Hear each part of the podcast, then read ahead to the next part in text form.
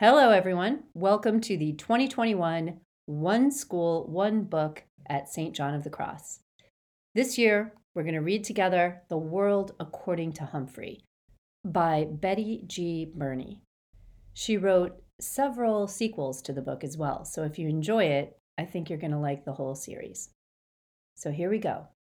Chapter 1 The Return of Mrs. Brisbane. Today was the worst day of my life. Ms. Mack left room 26 of Longfellow School for good, and that's bad. Worse yet, Mrs. Brisbane came back. Until today, I didn't even know there was a Mrs. Brisbane. Lucky me. Now I want to know what was Miss Mack thinking? She must have known that soon she'd be leaving without me, and that Mrs. Brisbane would come back to room 26, and I'd be stuck with her. I still like, okay, love Ms. Mack more than any human or hamster on earth. But what was she thinking? You can learn a lot about yourself by taking care of another species, she told me on the way home the day she got me. You'll teach those kids a thing or two. That's what she was thinking. I don't think she was thinking very clearly. I'm never going to squeak to her again. Of course, I'll probably never see her again because she's gone, gone, gone. But if she comes back, I'm not even going to look at her. I know that last sentence doesn't make sense. It's hard to make sense when your heart is broken. On the other hand, until Ms. Mack arrived, I was going nowhere down at Pet Orama. My days were spent sitting around looking at a bunch of furry things in cages just like mine. We were treated all right regular meals, clean cages, music piped in all day. Over the music, Carl, the store clerk, would answer the phone. Open 9 to 9, seven days a week, corner of 5th and Alder next to the Dairy Maid. Back then, I feared I'd never see Fifth and Alder, much less the Dairy Maid. Sometimes I'd see human eyes and noses, not always as clean as they should be, poking up against the glass. Nothing ever came of it. The children were excited to see me, but the parents usually had other ideas. Oh, come see the fishes, Cornelia so colorful and so much easier to take care of than a hamster, Mamma might say. Or, No, no, Norbert, they have the cutest little puppies over here. After all, a dog is a boy's best friend. So there we were hamsters, gerbils, mice, and guinea pigs. Not nearly as popular as the fish, cats, or dogs. I suspected that I'd be spinning my wheel at Pet Orama forever. But once Miss Mack carried me out the door a short six weeks ago, my life changed fast, fast, fast. I saw Fifth. I saw Alder. I saw the dairy maid with the statue of a cow in an apron outside. I was dozing when she first came to Pet Orama, as I do during the day because hamsters are more active at night. Hello, a warm voice awakened me. When I opened my eyes, I saw a mass of bouncy black curls, a big, happy smile, huge, dark eyes. She smelled of apples. It was love at first sight. Aren't you the bright eyed one? she asked. And might I return the compliment? I replied. Of course, it came out squeak, squeak, squeak, as usual. Miss Mack opened up her purse with the big pink and blue flowers on it. I'll take him, she told Carl. He's obviously the most intelligent and handsome hamster you have. Carl grunted. Then Miss Mack picked out a respectable cage. Okay, not the three story pagoda I'd had my eye on, but a nice cage. And soon, amid squeals of encouragement from my friends in the small pet department, from the teeniest white mouse to the lumbering chinchilla, I left Pet Orama with high hopes. We sped down the street in Ms. Mack's bright yellow car. She called it a bug, but I could see it was really a car. She carried my cage up the stairs to her apartment. We ate apples. We watched TV.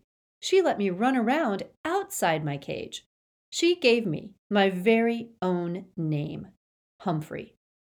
And she told me all about room 26, where we'd be going the next morning. And since you are an intelligent hamster who is going to school, I have a present for you, Humphrey, she said. Then she gave me a tiny little notebook and a tiny little pencil. I got these for you at the doll shop, she explained. She tucked them behind my mirror, where no one could see them except me. Of course, it might be a while before you learn to read and write, she continued, but you're smart, and I know you'll catch on fast. Little did she know I could already make out some words from my long, boring days at Pet-O-Rama. Words like chew toys, kibble, pooper scoopers. Remember, a hamster is grown up at about five weeks old.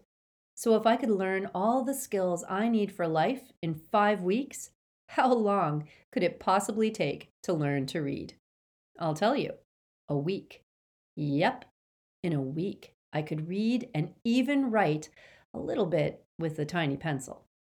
In addition to schoolwork, I learned quite a bit about the other students in room 26, like lower your voice, AJ, and speak up, Sayeh, and wait for the bell, Garth, and Golden Miranda. Even after I found out her name is really Miranda Golden, I thought of her as Golden Miranda because of her long blonde hair. After all, I am a golden hamster. Yes, life in room 26 suited me well during the day. My cage had all the comforts a hamster could ask for. I had bars on the window to protect me from my enemies. I had a little sleeping house in one corner where no one could see me or bother me. There was a wheel to spin on, of course, and a lovely pile of nesting material. My mirror came in handy to check my grooming and to hide my notebook. In one corner, I kept my food. The opposite corner was my bathroom area because hamsters like to keep their poo away from their food. Who doesn't? All my needs were taken care of in one convenient cage. At night, I went home from school with Ms. Mack, and we watched TV or listened to music. Sometimes Ms. Mack played her bongo drums. She made a tunnel on the floor so I could race and wiggle to my hamster heart's content. Oh, the memories of those six weeks with Morgan McNamara. That's her real name. But she told her students to call her Miss Mac. That's how nice she is. Or was. On the weekends, Ms. Mack and I had all kinds of adventures. She put me in her shirt pocket, right over her heart, and took me with her to the laundry room. She had friends over, and they laughed and made a fuss over me. She even took me for a bike ride once. I can still feel the wind in my fur. I didn't have an inkling until this morning of the unsqueakable thing she was about to do to me. On the way to work, she said, Humphrey, I hate to tell you, but this is my last day in room 26 and I'm going to miss you more than you'll ever know. What was she saying? I hung on to my wheel for dear life. You see, it's really Mrs. Brisbane's class. But just before school started, her husband was in an accident, so I took over the class. Today she's coming back for good. Good? I could see nothing good in what Miss Mack was saying. Besides, I want to see the world, Humphrey, she told me. Fine with me. I've thoroughly enjoyed all the world I've seen so far and would go to the ends of the earth with Miss Mack. But she wasn't finished yet. But I can't take you with me. All hopes dashed completely. Besides, the kids need you to teach them responsibility. Mrs. Brisbane needs you too. Unfortunately, she didn't tell Mrs. Brisbane that. Mrs. Brisbane was already in room 26 when we arrived. She smiled at Miss Mack and shook her hand. Then she frowned at me and said, Is that some kind of rodent? Ms. Mack gave her the speech about how much kids can learn from taking care of another species. Mrs. Brisbane looked horrified and said, I can't stand rodents. Take it back. The it she was talking about was me. Ms. Mack didn't bat an eyelash. She put my cage in its usual place next to the window, and she said the kids were already very attached to me.